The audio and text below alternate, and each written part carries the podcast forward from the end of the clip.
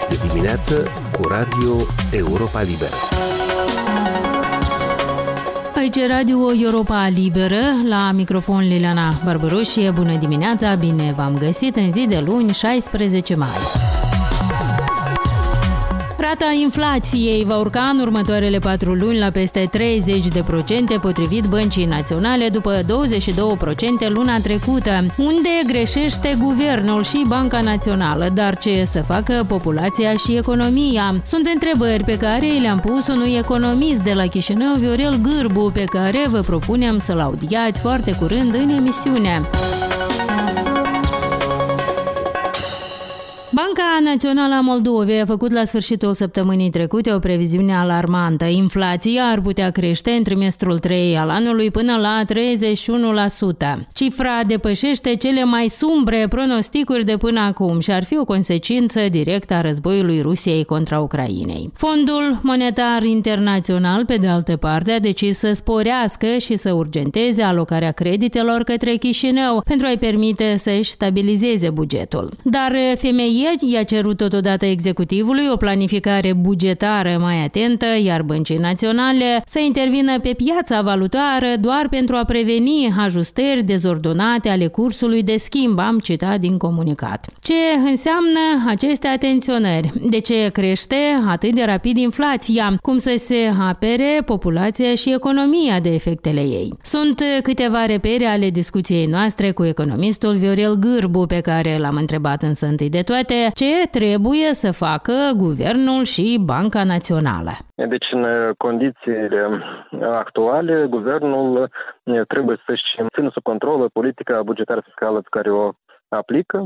Aici mă refer în primul rând la deficitul bugetului, care este unul foarte mare și care creează multe dezechilibre în plan macroeconomic în Republica Moldova. Deci executivul trebuie să-și mărească, oricât de strane nu ar suna, dar poate colecteze mai multe taxe de la cei care își permit acest lucru și să încerce totuși să reducă cheltuielile pentru a schimba starea în care arată în prezent finanțele publice. În același timp, sigur că, așa cum arată în documentele de politică fiscală, documentele privind datoria sectorului public, atunci când ne examinăm, atestăm faptul că guvernul în proiectele pe care le face nu i-am considerat sub nicio formă acțiunea Uh, politicilor implementate asupra inflației. Ori, poate acum ar fi cazul guvernul să gândească cu acest lucru și să vină cu o politică mai, mai nuanțată, fiindcă în situația contrară înțelegem în situație uh, dificilă în care se află toate social vulnerabile, dar crescând cheltuielile sociale, guvernul nimerește într-un uh, cerc vicios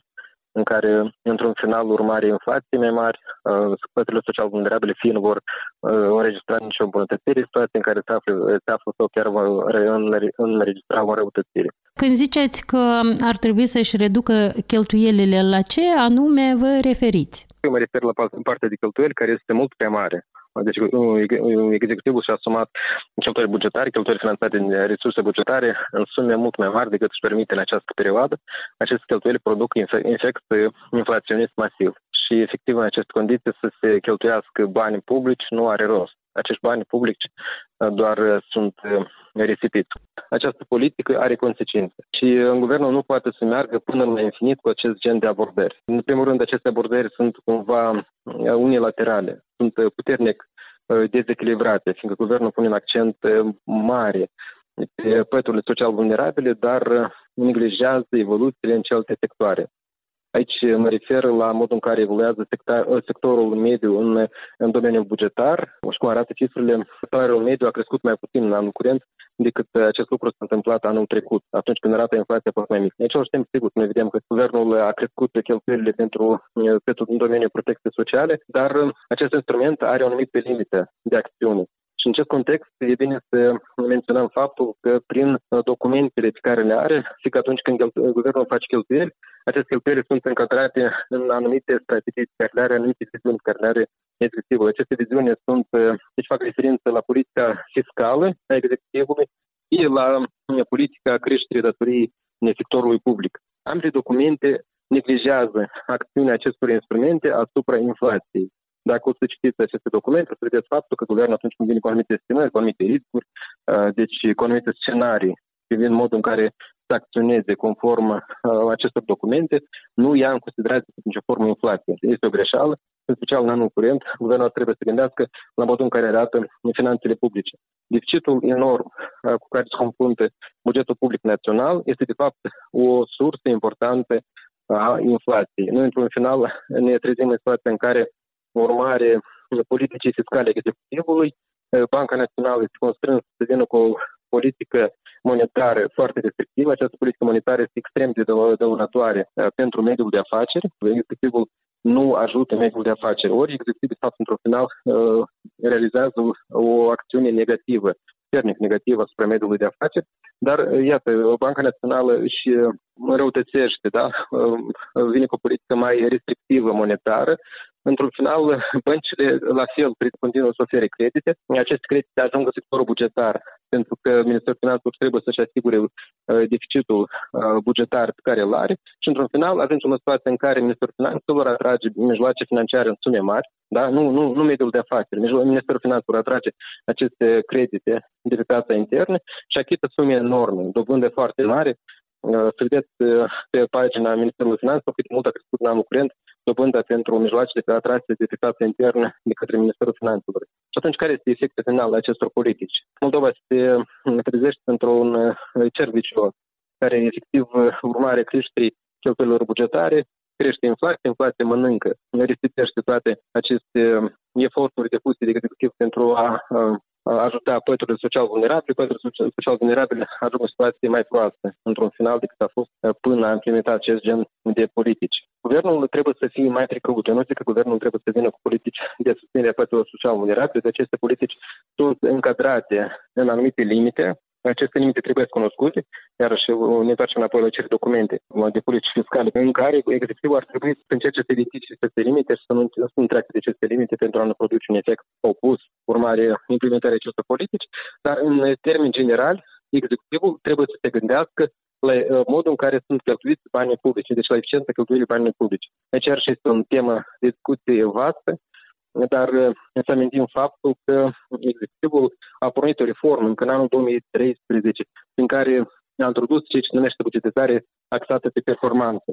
Acest instrument, încât la faptul că deja este implementat de perioadă lungă de timp, este o pură formalitate. Guvernul nu răspunde privind eficiența cheltuirii banilor publici. Banii sunt cheltuiți dragul uh, banilor, fiindcă sunt uh, alocații bugetare și aceste alocații bugetare sunt consumate. Deci, guvernul trebuie să-și pună în investire acum în această perioadă întrebarea pe cât de eficient sunt cheltuiți banii publici, să facă un exercițiu de evaluare a eficienței modului de cheltuire a banilor publici și poate în cadrul acestui exercițiu să vină uh, cu o reducere importantă, dacă nu chiar masivă, a cheltuielor publici pentru a reduce din deficitul bugetar enorm cu care se confrunte. Deci acest câmpul de acțiune pe care o văd pentru în această perioadă de dificil.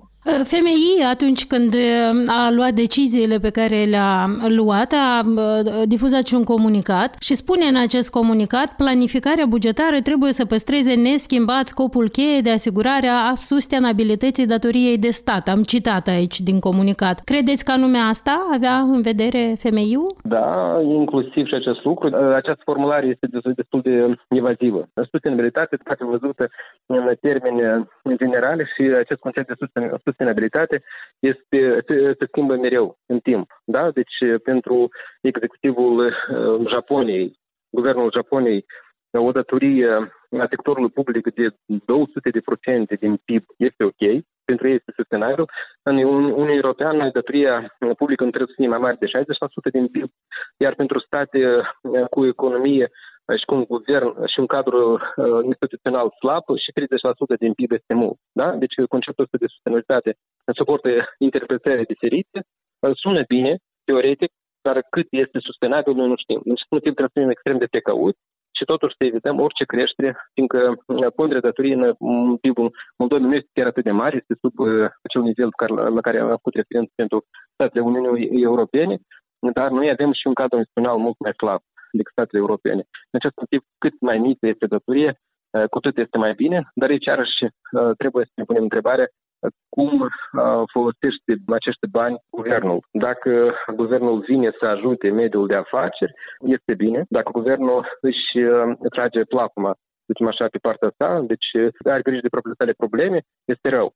E ori noi în prezent atestăm faptul că executivul vine cu politici extrem de egoiste, implementează uh, politici sociale populiste, care poate nu sunt sustenabile. Atunci când am calculat uh, indicatorii privind creșterea cheltuielilor din domeniul protecției sociale, am făcut acest lucru, cred că mai mult de o lună în urmă, am atestat faptul că indemnizațiile de protecție socială uh, au crescut în anul curent uh, pe un fundal caracterizat prin declarații populiste extrem de pronunțate a, a executivului, reducemente pensiei de 2000 de lei, indemnizații mai mari, declarația foarte bine pe plan politic, dar de fapt prestațiile sociale crescut mai puțin în anul curent decât a fost acest lucru în perioada anterioară, urmare acțiunii inflației. Deci guvernul trebuie să fie mult mai precaut în implementarea acestui gen de politici și totuși să se gândească și la mediul de afaceri, fiindcă populismul în alocarea și folosirea banilor publici costă scump mediul de afaceri. Ori mediul de afaceri a fost afectat începând cu anul 2020, neglijat în totalitate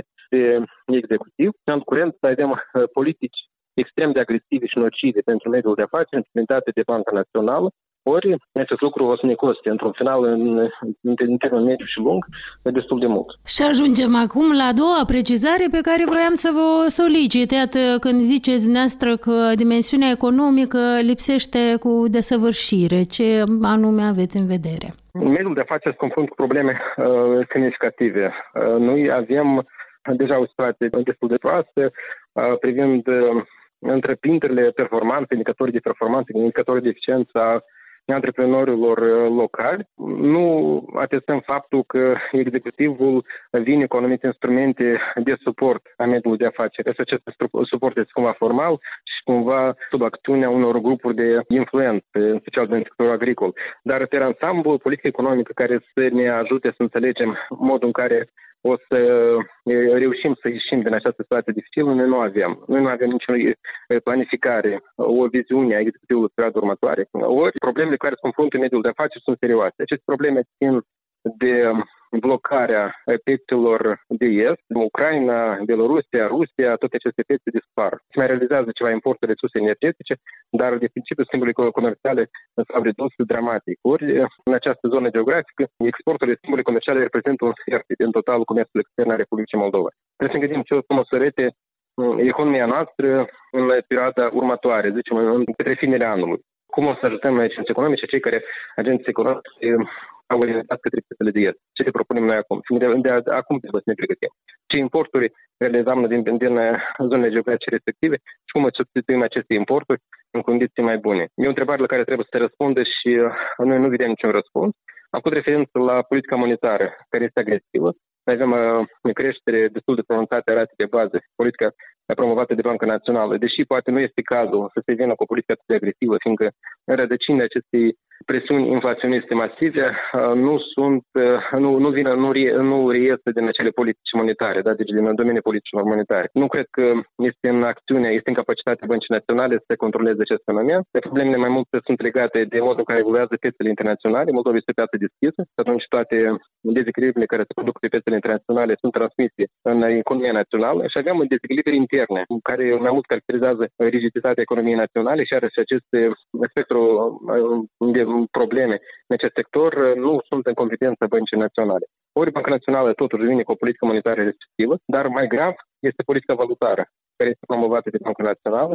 Noi ce testăm faptul că aparent avem un leu moldovenesc puternic, dar acest lucru uh, produce un uh, efect devastator asupra mediului de afaceri, asupra acestui fapt. De altfel, ne-au atras atenție inclusiv și experții femei. L-ați ascultat pe economistul de la Chișinău, Viorel Gârbu. Găsiți acest interviu și pe site-ul nostru moldova.europalibera.org. Emisiunea noastră se apropie de final. Eu sunt Liliana Barbăroșie, vă mulțumesc pentru atenție și vă urez o zi cât mai bună. Puteți asculta emisiunea noastră pe posturile de radio obișnuite, dar este accesibilă mereu pe internet la adresa moldova.europalibera.org, rubrica radio. Vă mai recomandăm să ne urmăriți pe Facebook, Instagram, YouTube, alte rețele și platforme. Aici Radio Europa Liberă.